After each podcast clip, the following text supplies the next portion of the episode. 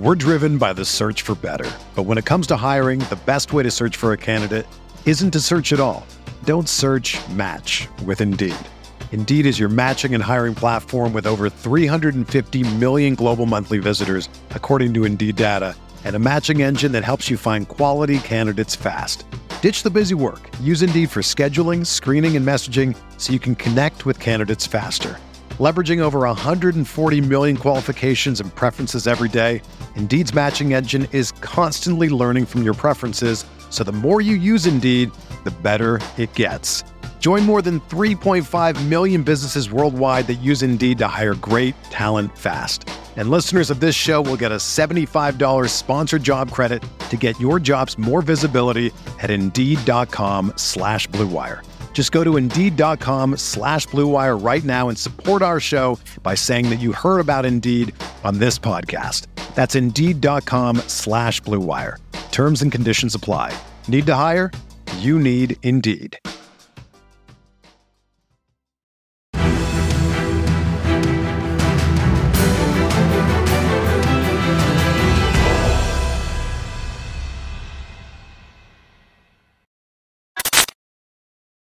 What's going on, Colts Nation? Welcome back to another episode of Bring the Juice. Your guys, Cody and Derek, on with us again. Good friend of the show, Drake Wally from the horseshoehuddle.com. Drake, how are you doing, man? NFL draft almost here. The Colts finally, hopefully, and I think we're all expecting it, finally can get an answer at quarterback.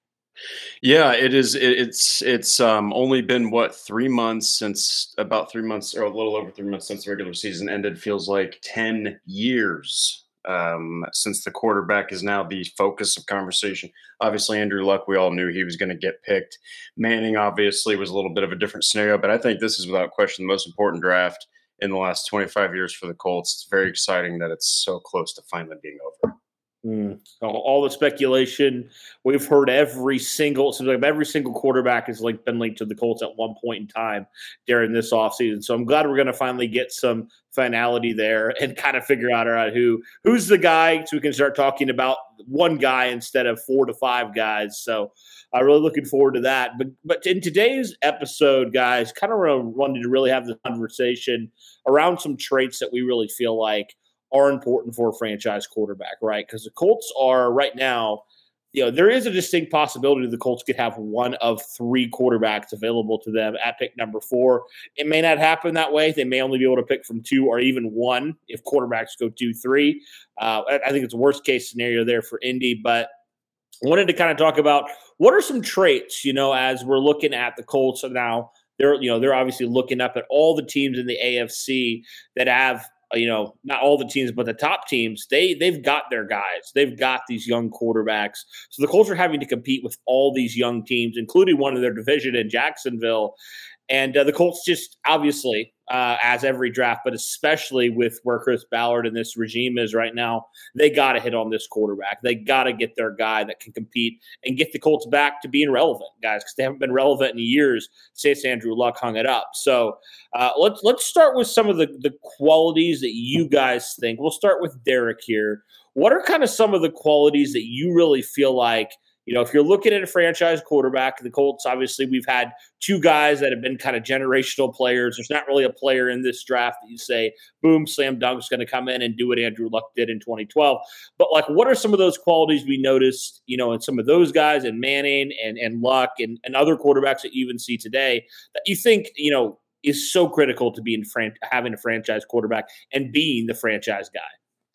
Well, I think that when you talk about, you know, Peyton Manning and Andrew Luck and, you know, some of the best quarterbacks in the NFL right now, and you talk about Patrick Mahomes, Joe Burrow, uh, Justin Herbert, Josh Allen, you know, some of those guys, uh, particularly Patrick Mahomes and Joe Burrow, uh, they have, you know, they have that clutch gene. And it's one of those things that, like, it's it's funny because we mentioned that's kind of like a term when it comes to basketball, but it's kind of just kind of transitioned over to the NFL world. But, you know, it's just a guy that when it gets tough, the moment is just not too big for that quarterback. And unfortunately, that's something that you really don't know if that's a, something that a guy has when he comes into the league until you draft him, uh, you can kind of get an idea of it. You can kind of get an idea of his mindset, but you'll never know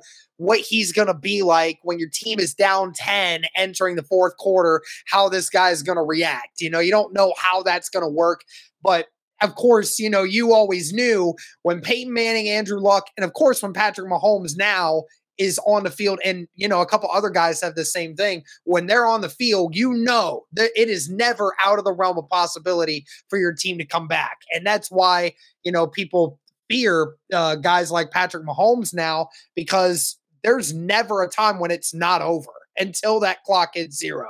So it's important to be able to have somebody who is capable of doing that. And when it comes to the uh some other traits that they have, I think that the most accurate uh, quarterback is the one thing that matters to me the most is the guy that can make those throws uh, and that's why i've been a huge advocate of cj stroud for the longest time because cj stroud is the one quarterback that i feel of every quarterback in this draft class that has no problem making any throw on the football field. There's other guys that can make some throws but not every quarterback in this draft class can make the same kind of throws that cj stroud can. I think there's a couple other aspects. Um, and I think two, uh, I think two categories that I'm sure we'll probably get into when we talk about overrated stuff. I think for me personally, athletics and uh and also when it comes to arm strength, I think is a major um over representation when it comes to quarterback play. Now, I'm in no way saying that those attributes don't matter and those traits don't matter, but I think that the problem you have is you have a ton of people that are trying to say that if a guy doesn't have like doesn't show that he can't that he can't run like Lamar Jackson or you know throw the ball like Josh Allen who can throw it 80 yards while standing still you know that they all of a sudden don't have those abilities and therefore they're not a good quarterback. I think the problem is is we we idolize those qualities too much kind of like what we do with the 40 time, right? When it comes to wide receivers and corners, it's a very overblown stat. It's not really something that's that important. Uh, if it's bad, then it's bad. But if it's average, then it's not the worst thing in the world, as long as you have other things to back it up. But those are the qualities that I would say makes a really good quarterback, especially the ones that we've known from recent memory. Hmm. Yeah, what are your thoughts on that, Drake?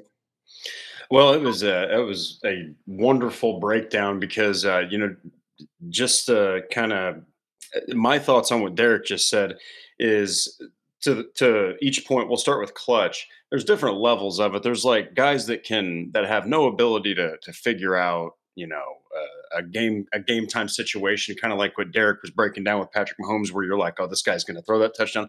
There's guys that just are too far in their head and they'll throw interceptions. Then you've got the guy that's kind of in the middle.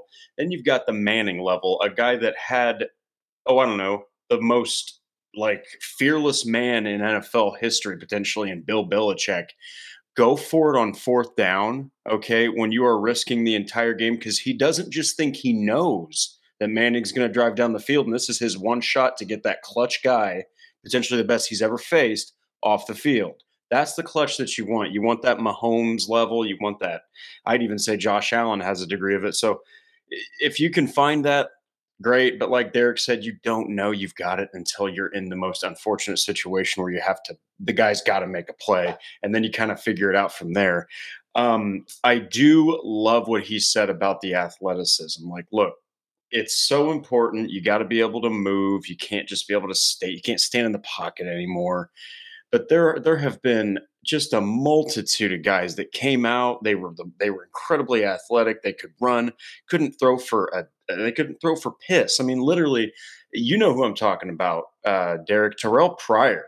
Okay, like Terrell Pryor was arguably one of the most ridiculously athletic quarterbacks I've ever seen in my life he was so athletic that he became a thousand yard receiver for the Cleveland Browns. Okay, so like you sometimes athleticism in that case is just blown up. Yeah, you're you're muted. It's What- what funny. saying? It's funny because there was an era of there was an era of time when Ohio State athletics when it was just athletes who were quarterbacks at Ohio State, not quarterbacks who were athletes. It, it it's that's the difference, and and everyone always loves to bring that idea up that it's it, it they don't look up the fact that these guys weren't actual quarterbacks. They were athletes that were able to throw the football. Braxton Miller, Terrell Pryor, you know, all those names. And, look, like the athleticism thing, we can talk about that more. It's, I mean, Patrick, guys like Patrick Mahomes, Justin Herbert, Joe Burrow, Josh Allen, they all have what I consider the appropriate amount of athleticism. They never use it to take over games, but it is just another level to their game that allows them to be another threat. Lamar Jackson is a threat in and of his own because he is the greatest athlete at quarterback that we have ever seen. And he's improving his passing ability. And he's going to have to continue to do that because he's not going to be the same athlete that he is now four years from now. It's not going to be that way. Uh, but of course, Patrick, but guys like Patrick Mahomes and Justin Herbert who are able to evade the pocket, who are able to throw on the run, guys who, when the pocket's collapsing and that you're afraid of them throwing, they're able to get that six, seven yards, go out of bounds, get those six, seven yards that make it from a second and long to a third and manageable. And that playbook opens up so much more when you have that option. So, you know, just being able to do those, right? Like it doesn't have to be anything crazy. Even Jalen Hurts, like Jalen Hurts is a little more athletic than all those guys, but the Eagles are usually smart about how they approach it with him. They're not looking to run him every other play, but they will use it when they feel they need to because then it opens things up for you. So it's not about being a, you know, two-time all-state track athlete out there at quarterback just just enough that you're not like Peyton Manning or what Philip Rivers was in the pocket for the longest time, right? Like that's what it is. Well, and like uh, I was, I was going to say that the fact that you brought up Patrick Mahomes is perfect because even Josh Allen runs like a four. We're talking about the forty, okay? John Ross, okay, yeah, John John Ross, who is now I don't even think he's in the NFL anymore, holds the record for the fastest forty-yard dash, and he couldn't even stay on a starting freaking lineup with the wide receiver needy Cincinnati Bengals. So there's there's another example that the forty gets over or gets overblown, and to go to your point of like Allen and Mahomes and Burrow, they get out of that pocket and they run like a 4 8 40. Josh Allen's an incredible athlete. Don't get me wrong. He is not that fast, though. I mean, he's fast, but he's not like lightning quick, okay? He's just huge, can evade tackles and everything else, and has a sense of where the gap is to get away from tackles. So I absolutely love love the breakdown because there are certain things. Obviously, you want the clutch thing, you want the mind, you want the guy who can, you know, everything slows down like Aaron Rodgers style, especially in the AFC, especially with the Colts. Now that he's in the AFC, my goodness, you're talking about a conference. I know another. can't- You cannot, you can't get behind it all. You you have to nail this quarterback. So I think that the three most important are you do need to have the mental. That's the clutch. That's the the, the breaking down of things. You got to have an innate sense of pocket presence. You just have to have that like third eye somewhere where it's like you can see and feel the pocket. And I, I love what Derek said about accuracy. I mean, the if you're not an accurate quarterback, you can probably figure that out down the road if you're raw enough. But if you're not going to get at least in that 65 to 66% range like the NFL demands now, you could fall behind in a freaking firehouse that's the AFC now. It's terrifying out there. Yeah, absolutely. Um, one, I think, like with that, uh, what I would say is like talk about like the mental game, like the clutch factor. You know, being able to rise to the occasion. Unfortunately, we've seen it the other way with Carson Wentz, where you know they kind of you know they didn't rise to the occasion, and you know they missed out on the playoffs. Now I know it wasn't all his fault, but you know, like he had a big part in that. He was a leader. He was the guy that they made a captain, and he did not rise to that occasion. So you need a quarterback that's going to do that. It's going to, you know, when the moment gets tough and the moment gets big, it's not too big for them, right? They're able to power through it and they're able to to rise to the occasion, basically. Um, so I think that mental game, and also I think you know an underrated thing with the mental game is just knowing where to go with the football in certain situations. You know, situational IQ I think is huge for a quarterback. You know, we saw it so much for Philip Rivers, where when the pressure was coming, he'd dump it off to Nyheim Hines and get a big gain. Like you know, just things like that where you don't always have to necessarily you know chuck the ball 30, 40, 50 yards down the field every play, but like you know when it's to be smart, you know? And that's a big thing that, like, you know, a reason why Carson Wentz only lasted a year is, you know, he would try to go for the big play too often when when there was you know the the layups as Chris Ballard called it um, that weren't being made, and so like just things like that I think are important as well for a quarterback to kind of have that balance, you know, when it when it comes to that, and also when it you know talking about the athleticism, knowing when to run, you know, not having that first instinct to take off all the time, right? You know, but like being able to learn, like, okay, there are times when I definitely need to run and get a first down.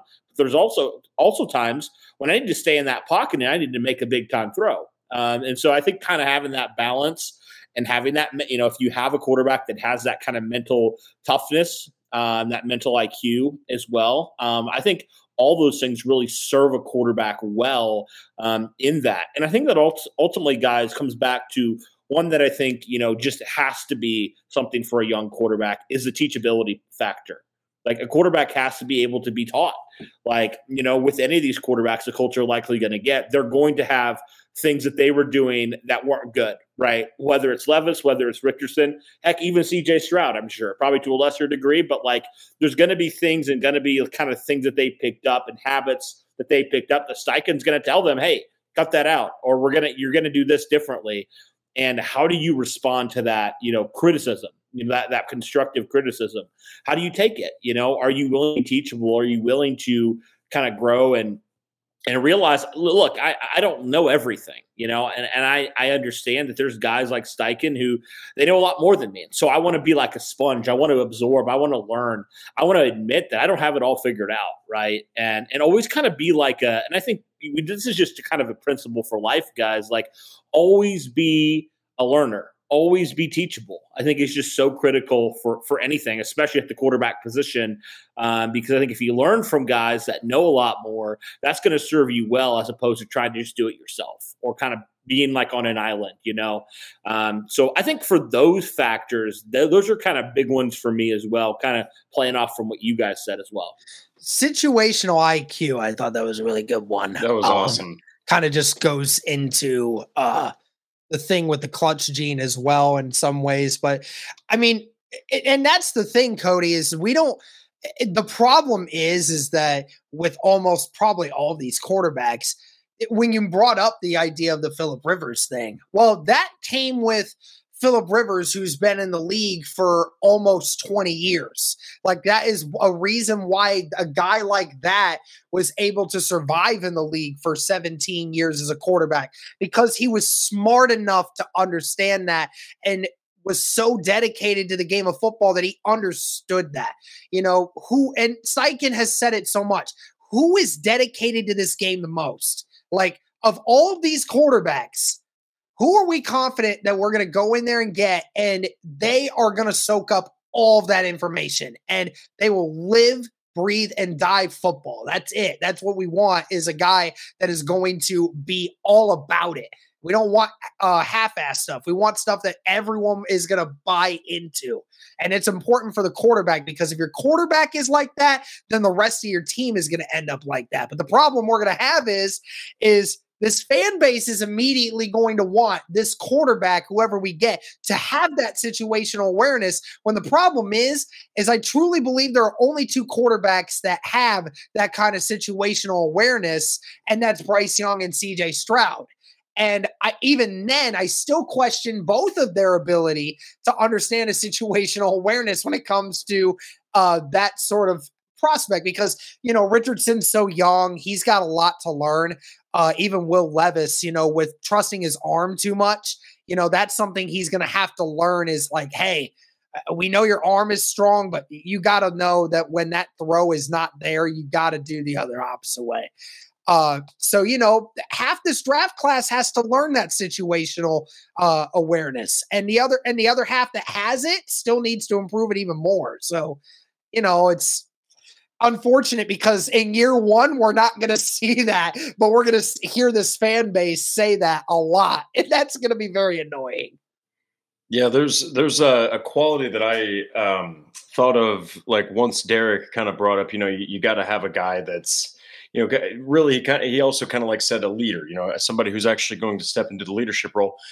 You got to have a guy that's going to get that locker room back to square one. I mean, that was a team that was you go from having guys that would punish you if if you even touched Andrew Luck, touched Jacoby Brissett, touched Philip Rivers, even to an extent Carson Wentz to a team that allowed Kayvon Thibodeaux to dance around your fledgling quarterback. And then the next time that Daniel Jones gets hit accidentally by Bobby Okereke, you see the Giants linemen run over there and attack him like a, like wolves. You got to get somebody back there in the locker room that's going to get that team back to square one. And it leads me to an interesting example that I thought of with the Giant or with the Jets. The reason they have Aaron Rodgers is because Zach Wilson couldn't pan out. Okay, Zach Wilson was one of the most impressive prospects at the at the combine. He his pro day was immaculate. The guy had all the tools, all the athleticism, but it, then he lost the locker room to the point where the team was chanting for Mike White. Okay, so you need a guy who's not going to falter. He's going to stand. He's going to stand strong. I personally think all four of these guys have a case in different ways. See, I think like since Derek is a CJ Stroud guy, he's more of the calm I'm going to show the results on the field. Follow me. You know, kind of the quiet leader. Bryce Young's more of the experience. Will Levis would be the fiery guy, the the guy that would get in your face and tell you how it is. And Anthony Richardson might just be more of like the kind of laid back type of dude. I mean, they each have their own way. I think they can lead, which makes it even more interesting just to think about each one of these guys in a Colts uniform. Yeah, no, absolutely. It, and the interesting thing, I think that's a good segue, Drake. Like looking at these, you know, we'll say the three prospects that could potentially be there because I think it's pretty safe to say, unless something crazy happens, Bryce Young's not going to the Colts. Uh, but you know, there's three possibilities I think realistically for the Colts: C.J. Stroud, uh, Will Levis, and Anthony Richardson. And so I kind of wanted to ask you guys and kind of get your your overall thoughts on some of these things that we talked about and kind of compare and contrast and say like which traits are true of these guys? Which traits would we say you know maybe these guys lack or they need more experience in or whatever it is? And kind of just break these guys down by prospects. So i wanted to start with cj stroud talk about him some of the things that he does well some of the traits that we talked about that he possesses some of the things maybe that he doesn't possess or maybe he needs to work on on getting better in um, and just go from there and talk about these three guys um, before the draft comes in a couple days here. So uh, let's start with CJ Stroud, and uh, we'll start with Drake. What, what are some things, man, you think for CJ Stroud? Well, to make it, because I, I, I could talk about CJ Stroud all day, but there isn't. There is somebody who I believe is a, is a certified CJ Stroud expert in the room, so I will keep this brief. um, I, I, think that the to make it brief, positives, negatives, like things that this guy, we'll just say what he can pr- improve on. I think that he's it's just two things for me because it's really hard to break it's really and the S2 thing just ignore that. It was yeah, um, it was a stu- it was stupidity. It was fake. It 100% fake. Very very very smoky. Um but I think that he needs to he's going to have to prove he's mobile enough for an NFL speed like uh, like look, I know the Georgia game, I understand that was a quote unquote NFL level defense. It's still not the NFL. He's going to have to show that in real time. The mobility is not an issue. I don't think it is, but he's still going to have to show it. And going back to the mental part of, you know, when the game's on the line, he showed it in the Georgia game. We always reference the Georgia game. He's going to have to show it consistently. If he starts 17 games for an NFL franchise, probably five or six of those games, he's going to have to show he can make a last second throw, especially with divisional games. They're just so tight. There's not a lot of blowouts. Um, but my goodness, to make it brief on the positives, he is arguably the most natural passer. His mechanics are very hard to judge in a negative manner. His footwork's nice. Everything releases through his hands so smooth. And like Derek said, there's not a throw he can't make, not a spot on the field that his receivers can't catch that ball. I mean, man, if you want accuracy, that's without question. I, I don't think it's really. I, I, think Young's pretty close, but man, within a couple of years, if Stroud works out, he could be hitting like 73, 74 percent of his passes. We're driven by the search for better. But when it comes to hiring, the best way to search for a candidate isn't to search at all. Don't search match with Indeed. Indeed is your matching and hiring platform with over 350 million global monthly visitors, according to Indeed data, and a matching engine that helps you find quality candidates fast. Ditch the busy work. Use Indeed for scheduling, screening, and messaging so you can connect with candidates faster. Leveraging over 140 million qualifications and preferences every day, Indeed's matching engine is constantly learning from your preferences, so the more you use Indeed, the better it gets. Join more than 3.5 million businesses worldwide that use Indeed to hire great talent fast. And listeners of this show will get a $75 sponsored job credit to get your jobs more visibility at Indeed.com slash BlueWire.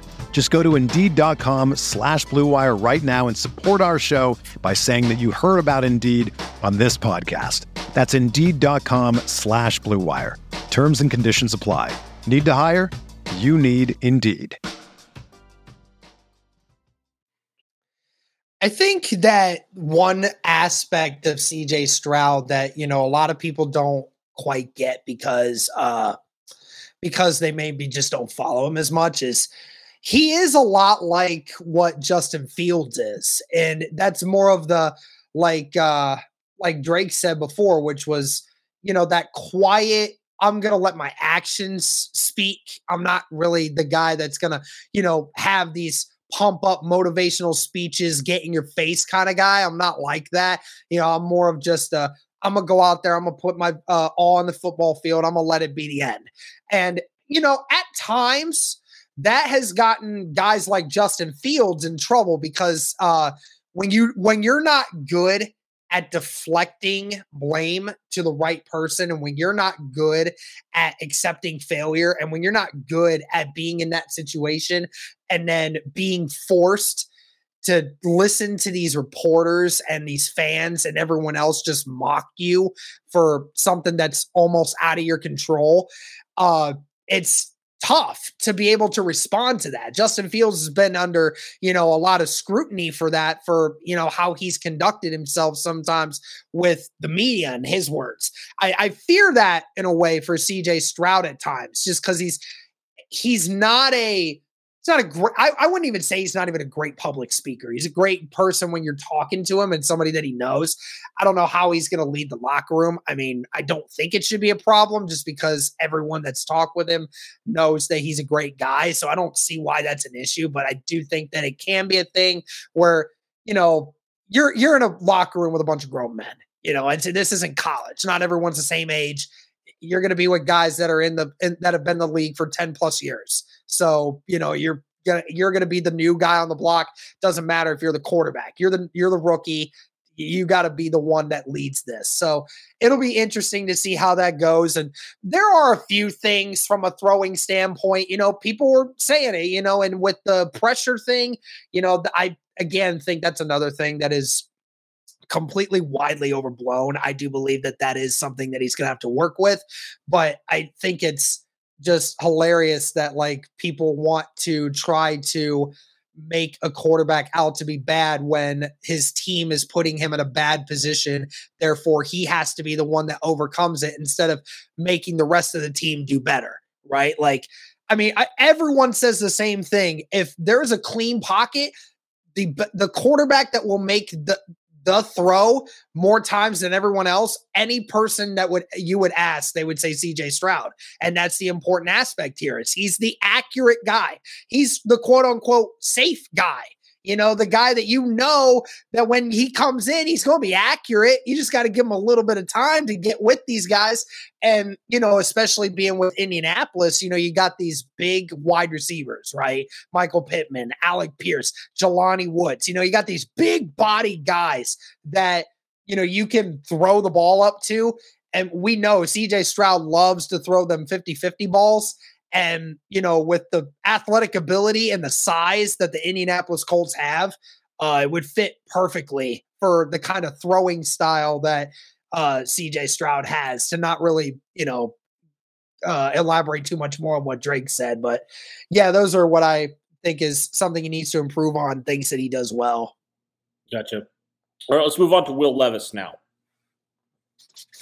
Okay. Oh, uh, I'll, uh, I'll I'll kick this one off. I think um, I think that the negatives, I just watching him at the combine, there are some throwing mechanic stuff, um, especially with his left side. He tends to like lock his feet. His footwork will need will need you know some kind of touching up for sure. But something that was interesting that Daniel Jeremiah said is that there's times where his upper body does not match his lower body. His that he's such an athlete. He's a freakish athlete. Dude's ridiculous. All right, like, uh, but he doesn't match the the athleticism with his throwing motions. Which sometimes you'll get these these balls where it's like it's a five yard out. You just got to put that thing on the money. Well, Will Levis will beam your head with that football because his mechanics are not lined up. He's throwing way too hard, and you're going to get receivers that are going to get pissed off at that kind of stuff. So he, he's going to have to. I mean, like you said, Derek, these are NFL guys. They're like, get me the ball, man. I'm a, I'm a 15 to 20 million dollar year guy. Who are you? Get me the ball. Like I'm going to make your career. Like these are guys that they're not going to take that stuff. So he's going to have to fix that kind of stuff. Not saying he's going to get yelled at, but he's going to have to improve the, the, the throwing mechanics. Like Derek said earlier, he can't just trust his arm. A lot of strong arm guys will just throw that ball. They'll they'll be like, well, I was able to do this in college. I don't have any other option. I got to throw this ball. That's even what Chris Ballard said. Is that you know people tend to fall back on what are their strengths. So um, he's going to have to kind of get better at reading defenses and not making bad throws. Um, but I think that on the positives, you're getting he gets un, he gets he gets kind of buried underneath Anthony Richardson. Okay. This is a guy that is absolutely an athlete. This is a guy that can make those vertical throws that Shane Steichen talks about. He can make explosive plays happen. He can punish a defense with his feet. He can get better in the pocket. Also, it's both a pro and a con. He will take one on the jaw anytime you want him to. He will not leave that pocket. He is tough. He's war ready. The dude is the dude's a real baller. I think that he can go out there and be what Carson Wentz could have been if everything works out. Um, but at the other at the other end of it, it's it'll be interesting. He's definitely a wild card, but I think the biggest thing about him is he gets that ball out quick. There's no no shortage of velocity on those throws, and in the quick passing game, RPOs and stuff. Oh man, I think he could really tear up a defense with the right mechanics. I I truly hate the uh, comparison of him and Carson Wentz. I hate it because I think that they're different kinds of quarterbacks. And uh, of course, everyone wants to talk about what Carson Wentz became because of the situations that he was put in. Mentally, he never recovered. And that messed him up from a football career standpoint, and it will for the rest of his life. That's unfortunate. But to say that same thing about Will Levis is ridiculous. I liked what Dan Orlovsky went on ESPN and said his comp is more like Josh Allen in a lot of different ways. They're the exact same body type. They play the exact same way, got rockets of an arm, can use their athleticism when they want to. They stay in the pocket and they throw the ball hard. And and the thing is is when you talk about Will Levis, people always want to go back to the numbers always want to go back to the numbers. His numbers were trash. His numbers were trash. He's trash. End of story. The problem is, is nobody wants to take it at face value what his problem were when the fact that one, he had nobody on that team this year that is going to get drafted besides him. No one. And the th- the difference is, you know who also had that problem in in college? That was Josh Allen in Wyoming. And you know what the crazy part is is not the fact Josh Allen was not playing Will Levis competition. Okay, Will Levis was playing Alabama defense, Georgia defense, playing against Tennessee who can score the lights out on anyone, right? To try to keep up with that is ridiculous, right? Like the problem is is if you took Will Levis junior year film versus uh and put him in this year's draft class, then there would be no questioning on whether or not Will Levis would be a top four quarterback in this draft class. You have people that are sitting here saying, oh, he's not even worth a fifth round draft pick. Like, you people are crazy. Like, the problem is, is Will Levis got hurt last year. He had no help. He had no offensive scheme. And there's so many things piled up against him, but never once did he complain Never once did he back down. He played through the uh, through the injuries, even though he could barely throw the football anymore and could barely stand in the pocket because he was getting hit 30 uh, sacked 36 times in 11 games. Come on, people. Like, we, we got to have more compassion for this. Not everyone is Andrew Luck. Not everyone can get sacked 50 times and still throw for 4,000 yards, throw for 30 plus touchdowns, throw only 10 interceptions, and make and make the grace of God just look easy. Like, not everyone can do that. Andrew Luck was a generational guy. We're not sitting here saying Will Levis is the same, but the problem is, is people want to ride him off without looking at everything that he has. And the other thing is he's dedicated, man.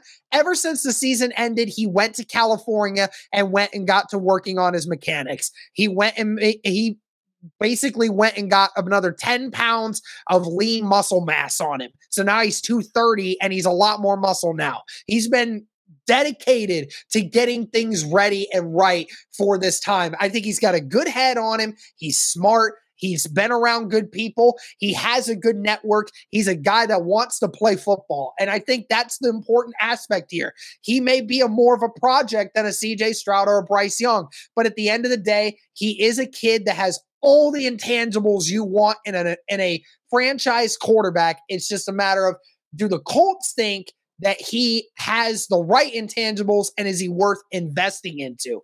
That's the important part. But I think he has all the necessary things to be able to be a good quarterback. It's just a matter of does he actually do it? Hey, real, real quick, you know who else went to California and got work on their mechanics? Josh Allen. so there's another there's another there's another comp and he went from like 55% and and and trying to do underhanded throws in the in the wild card round against the Houston Texans to you know dueling it out with Patrick Mahomes. I mean, so it could be done. It could be done. He's definitely got the drive, I'll tell you that. Yeah, definitely. Uh, you know, it's so interesting, and I say this as somebody who, and we'll get into to the next guy here, but as somebody who, you know, if I look at these prospects, like you know, I would say like Levis out of the three guys, for me personally, is the guy that I would least like to see. Not that I would be mad. I would certainly be excited. I would back him totally if the Colts decided to go that direction. But I think it's just interesting that like people are willing to pick and choose kind of what they like and what they don't like, you know, in a prospect. Like the same people that would say Will Levis was trash last year are looking at Anthony Richardson and are saying this dude's the next coming, and and he very well may be, but like the stats aren't that much better, you know. Like so, it's just kind of funny. It's like, well, if you're gonna stick to stats, like be consistent at least, you know. Like if you're gonna Will Levis threw what was it nine percent better on his throws with a with a messed up shoulder than Anthony Richardson did. I'm just uh, saying, nine percent. He played through hell last yes. year with no consistency, no weapons, and bad messed coaching. up a leg. Yeah, still had a winning record. So yeah, I mean, so I mean, and I yeah. get it. Like Levis is not a perfect prospect. He certainly has things that that are flaws for him. He needs to work on. He's going to have to fix. But like, I do think the Will Levis uh, hate is just way too overblown, in my opinion. You know, I even if he's not my number one or number two guy here, like I still see a lot of positives and a lot of things where I'm like, if he works with the right coach, he could turn into a really good quarterback. So, uh, you know, it's just interesting how people pick and choose uh, how stats matter for this guy, but stats don't matter for that guy. It's just it's interesting how that works out. But anyway, we'll move on to Anthony Richardson now. Obviously, we know the kind of talent this guy is. We know the kind of arm he has. We know he broke all those combine records. I mean, the dude is just like a walking like specimen, like the RAS score of a 10. Like he is just off the charts when it comes to that stuff. But he is extremely raw. You know, he played in 13 games last year for Florida and, you know, you know, had some ups, had some downs, but I think a lot of people are basing this similar to, you know, like you talked about with Josh Allen, like they're projecting what the talent could be for a guy like Anthony Richardson. I think we would say out of all the quarterbacks, this dude clearly has the highest ceiling but the question is, could he ever reach that ceiling? Like, is that actually a thing that's going to happen? Because right now, I think out of the out of the three potential quarterbacks, he is certainly the most raw. He's certainly the guy that's going to take a lot more time. He's not as NFL ready as some of the other guys that the Colts could potentially get. But you know, it, and I guess the question the Colts are going to ask have to ask themselves is, you know, is it worth betting on the traits? You know, is it worth betting on the athletic ability of Anthony Richardson? You know, is it worth betting on that and betting that he can reach his ceiling? And that if you take him and you take a little bit more of a risk and maybe you don't start him right away, you know, is it gonna are you gonna look back at a couple of years and say, yeah, you know, he wasn't ready, but it was worth it because we were able to get more out of him, right? Especially like we talked about with how stacked the AFC is right now. Like this dude has his ceiling is one of the best quarterbacks of the NFL. Like I think I really do think that is the case. So what are your guys' thoughts here on Anthony Richardson out of Florida? When you need mealtime inspiration, it's worth shopping Kroger, where you'll find over 30,000 mouthwatering choices that excite your inner foodie. And no matter what tasty choice you make, you'll enjoy our everyday low prices, plus extra ways to save, like digital coupons worth over $600 each week. You can also save up to $1 off per gallon at the pump with fuel points. More savings and more inspiring flavors make shopping Kroger worth it every time. Kroger, fresh for everyone. Fuel restrictions apply. Well, I'll start with this one. Um, I think, and this is just me spitballing here. I don't know this for a fact, but this is my perception of this from you know talking with guys like Landon, talking with you know a couple other people who have done a deeper dive into uh, Anthony Richardson on a personal level. I think of every single one of these quarterbacks, Anthony Richardson is the most dedicated to the game of football uh, me personally. I think that he would be the biggest sponge of all of these guys when it comes to information. Uh, he is a diehard. He is a guy that is very passionate about a lot of different things, and uh, that comes from his upbringing and where he comes from. Uh, and then on top of it, you know, what he's going to be 21 when he gets into the league, right? So, you know, very, very young this is a guy you could sit for two years and would still be the same age as the incoming uh, draft class of 2025 and he would be the same age as them you know? So it's kind of funny you know like he's so young it's ridiculous right? Like i mean whatever team he goes to uh it would be a phenomenal situation for them because you know you're talking about a guy that can you know do it all and i think that's the wild card aspect of it is is Shane Steichen sitting back and saying like, okay, uh, Chris, I want I want Richardson because I think of all of these guys, I can get the most out of him. I think that he's not the best one right now. He's probably the worst one right now. But give me a year to get this guy some proper coaching and watch this guy blossom.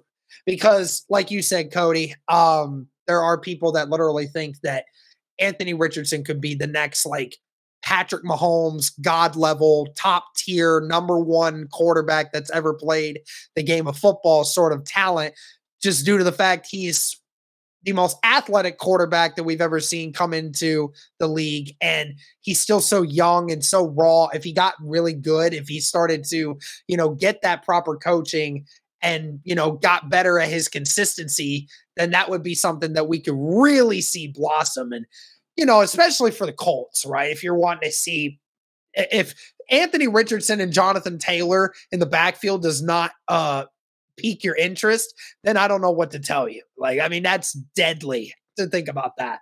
But um that's the biggest issue with uh Anthony Richardson is the consistency. Um I I think he makes more I think he makes better throws than Will Levis does, even on occasion. But I think Will Levis uh, makes more consistent throws. And instead, you see, you know, Anthony Richardson miss on plenty of easy throws because, like with Will Levis, the mechanics just aren't there. Uh, and that has the problem with he didn't have a quarterback coach at Florida. So it's kind of one of those situations where he wasn't getting very great coaching. Um, and not a lot of great talent there either. Uh, right now, you know, a lot of those players have come and gone. Uh, Anthony Richardson was the offense for Florida. So at the end of the day, you know, he's just he's just a raw prospect, man. I mean, he is like you said, his ceiling is as high as he wants it to go. But the problem is, is his floor. If he doesn't do that, then you know you wasted you wasted a first round draft pick on a guy that you could have just should have just gotten later. Yeah, um, I, I will take a different approach at it because everybody knows the positive. Everyone talks about you know the athleticism and stuff. So just to keep that brief, you know, obviously he's incredibly athletic. He's got an arm that can hit anywhere on the field. Um, I do think that he is a little bit more ready to read NFL defenses. He's got great eye manipulation on linebackers and and secondary. I mean, he can he can he's learning. Uh, he had to learn a lot of that stuff on the fly with guys that would drop two out of every 10 passes that hit their hands in Florida. I mean, these guys truly dropped passes at an alarming rate. Um, but something that's interesting is him and Will Levis are so dang similar. I mean, they really are. Both are athletic guys. Obviously, Richardson is the most athletic, but they're both athletic guys. They both are tough. They're dedicated. They have had to improve immensely. They're both raw. Obviously, Levis has had a couple more years in a pro offense, but now you're talking about they both dealt with really interesting coaching situations. They both had pretty bad teams and had to play Superman ball. Um, they are they are both they're they're just a little bit of athleticism on on Richardson's side and more accuracy on Levis's side, away from being damn near the same guy. So they're very similar. So um, I will say the negatives though; those are more those are more important to talk about. He's going to have to get the mechanics down. Uh, obviously, fifty three percent is very that's that's regardless of drops that is really intense. That's that's a very low percentage. There was one game I think he was like three for 13, and obviously someone broke down film. The routes weren't ran correctly. A couple drops. He, three for 13. Uh, what was it? The Florida State game. He finished like nine of 27. Yeah, for 100 yeah, like 60 yards. So he yeah. finished with 33 percent. yeah, and like you said, like that's that's something else is something I've asked, and, and I'll because we've you know we've talked quarterbacks so much. This is something I haven't even brought up. Is like I've thought to myself, what happens if they just throw him in? They're like, all right, Gardner, go ahead and sit, mentor him. What would the work like? What could a first year, let's just hypothetically say Anthony Richardson plays all 17 games? I just wrote a piece hypothetically saying all top five guys. How would everything pan out in their first year if they played 17 games for the Colts and started? I had Bryce Young at 10 and seven. Stroud at eight and nine, Levis at eight and nine, Hook uh, Hendon Hooker at three and fourteen. Sorry, right? He's just. He's, anyway, uh, Hendon Hooker is not. He's he's Thank not a day one starter. Um, Somebody else, just just, just not. Uh, I had Anthony Richardson at six and eleven, and I do think that that maybe maybe seven and ten. You'd have a guy that would make some crazy pro, crazy plays. Okay, but man, you'd have to you'd have to run the ball quite a bit. You'd probably have to like kind of mix in Zack Moss, Deon Jackson, maybe a scat back you draft. You're going to need to get the ball to Isaiah. Mc- I said in the article, Isaiah McKenzie and Jelani Woods, they would both be his best friend, the quick out and the big target. When so, it comes to when it comes to Anthony Richardson, you would see the biggest jump from the beginning part of his season to the end. Yep. Uh, the beginning part of the season would be hell it'd be hell to watch. It'd be, it'd, I, I mean, think it'd be rough. The kid yeah. would be completing like maybe just over 50% of his passes, yeah. probably throwing about the same number of interceptions as touchdowns, probably. But then the last six games of the year, when you see him playing, then you start to see him dial in a little more. Uh, and you start seeing that two touchdown to one interception ratio, completing around 60%, you know, that sort of thing. That would be a lot more of the Anthony Richardson. But I'm just saying, it, Anthony Richardson is the perfect guy to sit for a year behind a quarterback that you have. The problem is the Colts don't have one of those because Matt Ryan decided to take a dump on his entire career this last year and decided to just suck. Okay. That was the key. That was the golden ticket. We were going to say Matt Ryan was going to sit there and was going to be like, okay, we get one more year out of you, Matty Ice. Teach this young kid, Anthony Richardson, how to play quarterback. And then next year, when he learns a little more, then he'll be ready for the NFL once he gets a little bit more speed. But unfortunately, with with Anthony Richardson, I, I, the problem is is there's not a spot in the top four in which he's going to have that issue, where he's going to have that. You know, if he gets drafted to the Texans or to uh, the Colts, God forbid the freaking uh, Carolina Panthers somehow, then you you're gonna have to play him. You're gonna have to play him. Uh, if he went to like Seattle or something, he could sit for two years behind Geno Smith. And then, you know, when Geno's last year of his contract's up, start throwing in Anthony Richardson because Anthony Richardson's only going to be 23 years old and he's still going to be on his rookie deal. So, I mean, that would be a great situation for him. Raider, Raiders too. Yeah, the Raiders too. Yeah, yeah. Raiders. Don absolutely. Jimmy G. It's just a matter of whether or not he gets there. Now, do the Raiders try to trade up to number three to go and get him?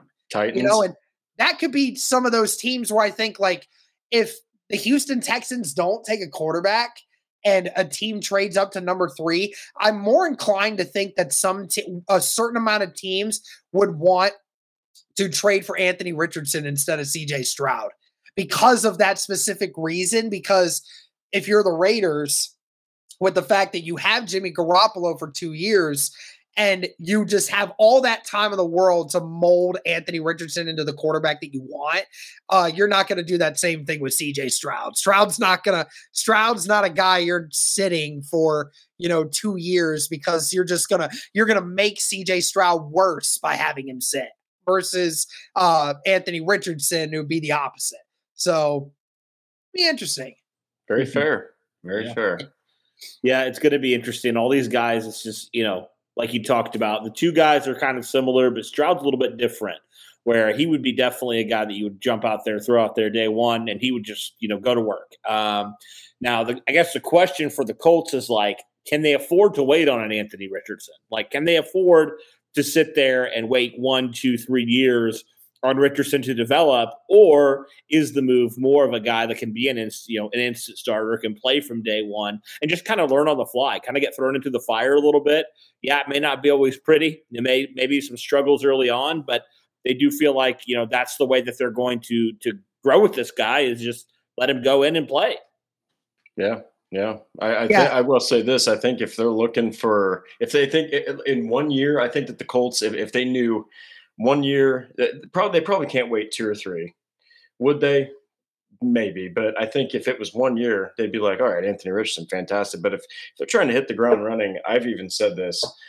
Uh, yes, Bryce Young's the most NFL ready quarterback. All right, okay, if he's over six feet tall, he's the consensus number one pick. Whatever. C.J. Stroud and his accuracy and his footwork and pocket presence mixed with Shane Steichen mixed with Isaiah McKenzie, mixed with Jelani Woods, Jonathan Taylor, Alec Pearson, Michael Pittman Jr., and potentially Jonathan freaking Mingo. Okay. I mean, that kind of stuff right there tells me that that's accuracy. I think that the accuracy would win out in that. I think that he would hit the ground running fastest uh, for the Colts out of any of the quarterbacks. Here's the thing when it comes to the people talking about uh, Anthony Richardson sitting or not sitting, um, and a lot of people like to mention the Patrick Mahomes thing. Here's the here's the problem I have with that. That's a way better team. Patrick dude. Mahomes in college played 32 games. Played 32 games as a starter for Texas Tech. 32. That is two and a half full years of playing college football.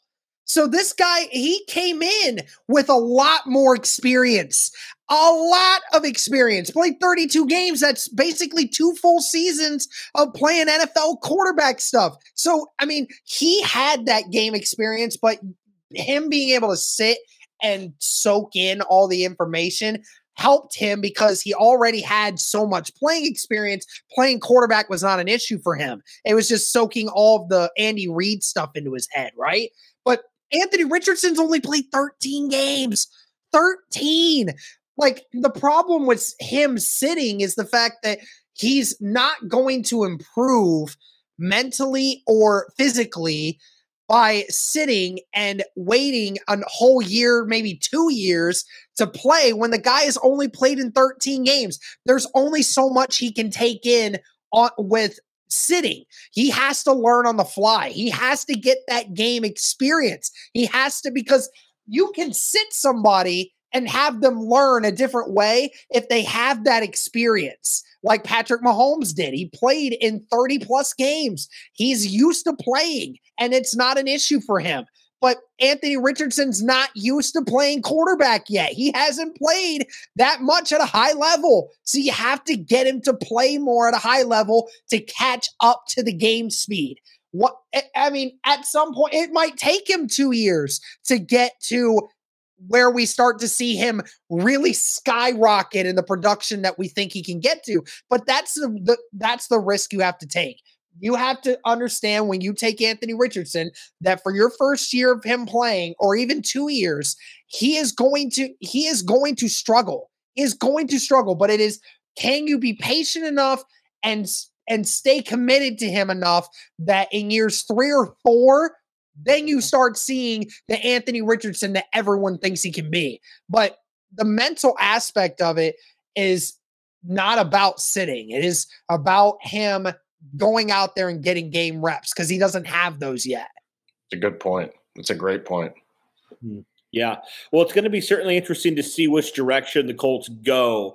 Um, do they take more of the wait and see with Richardson and, you know, knowing that it's going to be a little bit longer? Maybe they, you know, CJ Stroud sitting there at four, they decide we're not going to overthink this. We're going to get the guy that's going to make us better today and maybe not in a year or two, but he's going to make us better today. And also, I think we, we talk about all this potential with guys, you know, those two guys, Levis and Richardson. But like CJ Stroud can still get better too. Like, you know, oh, he oh, yeah. still has a lot he can grow in. And, you know, he, he doesn't. I think the thing is, like, people look at Richardson and he's so, like, raw that they see the potential and they're like, man, this guy could, you know, he has all this potential, but he also has so much more room to grow than CJ Stroud because CJ Stroud's just so much of a better player at this current time. And I just think, like, when you look at CJ Stroud's flaws versus Anthony Richardson's, I mean, like you can nitpick a lot more with CJ Stroud than you do with Richardson, where the flaws are very clear and up front. Um, but like Stroud can still get bigger. He can still develop some some things in his game. And I really do think that would be a best case scenario for the Colts is is CJ Stroud. Um, because I do feel like he can be a really, really good quarterback in this league with the right system. Um, and I really think he's a guy that, you know, he has proven to be a leader. He has proven to be a winner and he's proven that he can, you know, he can do stuff in the clutch, and also he can use his legs as well. So he does fit that kind of mold, and he is a good size for a quarterback. So um, I think all those things, and I do think, you know, th- I'm sure you guys have heard this, right? People say, "Oh, he played at Ohio State. He had all these number one receivers," which is true. But then you look at a guy. I, I know I heard this same argument for Joe Burrow. I'm not saying he's Joe Burrow, but like he, that's what I heard. You know, oh, he had all these receivers at LSU, he had all these weapons. But Joe Burrow came out and he still played really good football. So, I mean, I think that could be you know a situation where you say, is it another Joe Burrow situation, or is it a situation where it actually is legit? And then you know, if he doesn't have that those kind of receivers at the NFL level, you know, does that impact him? I I personally am always going to be like, until proven wrong, I'm going to bet that he's going to continue that success into the NFL. Well, I mean, that's, you got to think that those receivers are also kind of NFL level receivers. So maybe the argument should be that CJ Stroud might be more used, might get used to quicker uh, throwing to NFL level receivers than yeah, other. Why do we need? Why do we need quarterbacks to struggle with no help in order to give them a benefit of the doubt? It's it's just trying to make an excuse.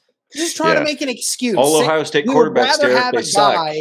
would rather have a guy struggle, never do well, and uh, you know, just say, "Oh, well, he didn't have help," versus the guy who had help, you know, had those good things, and say, "Oh, well, that's just because he had help." It's like, oh, okay. Well, based off that logic, why don't all of you want Will Levis then?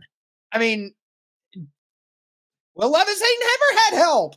I mean, that's literally the truth. So, like, again, why why is everybody uh you know, why ain't everybody want Will Levis? If that's the if that's the case, I mean, if it matters with who the guy has wide receivers up, I mean, again, we never talk about it when it comes to Alabama quarterbacks. We never talk about it when it came to Joe Burrow. We talk about all these things. It, it only matters when it's an Ohio State quarterback.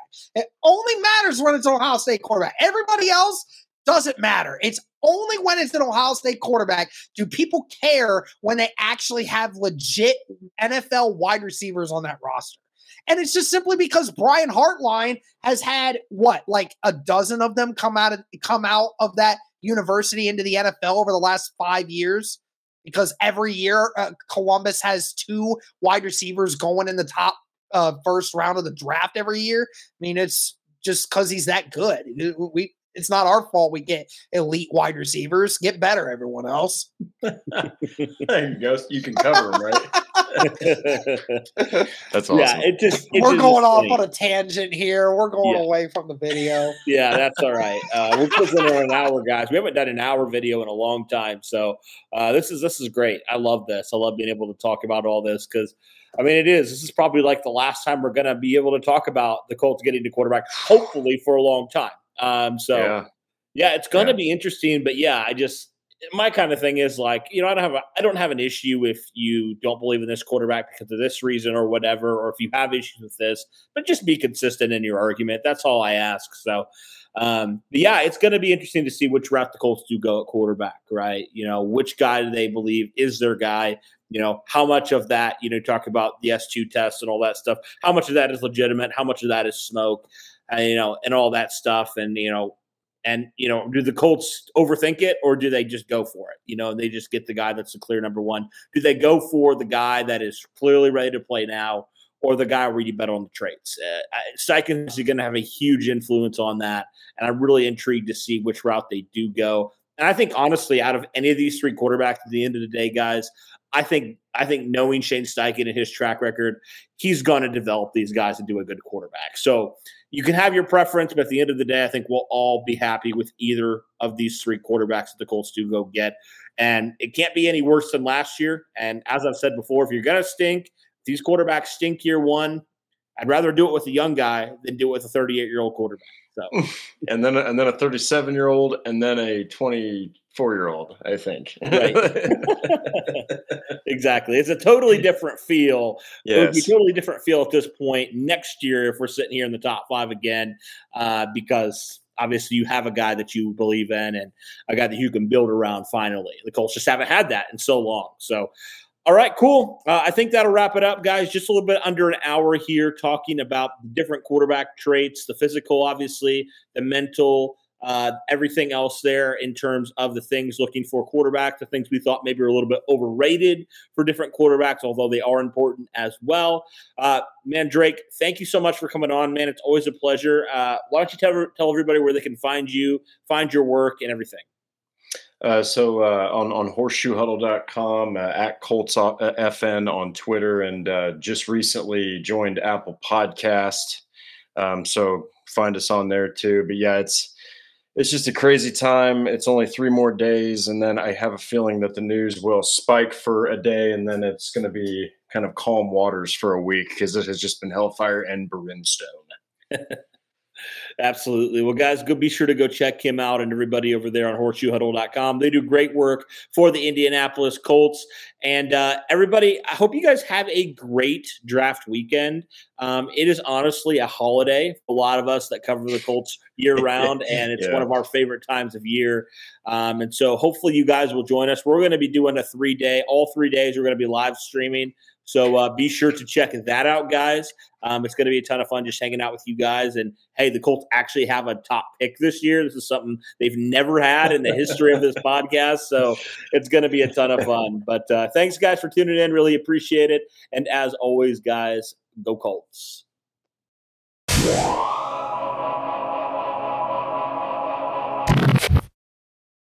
This is the story of the one. As head of maintenance at a concert hall, he knows the show must always go on. That's why he works behind the scenes, ensuring every light is working, the HVAC is humming, and his facility shines. With Grainger's supplies and solutions for every challenge he faces, plus 24 7 customer support, his venue never misses a beat. Call quickgranger.com or just stop by. Granger, for the ones who get it done.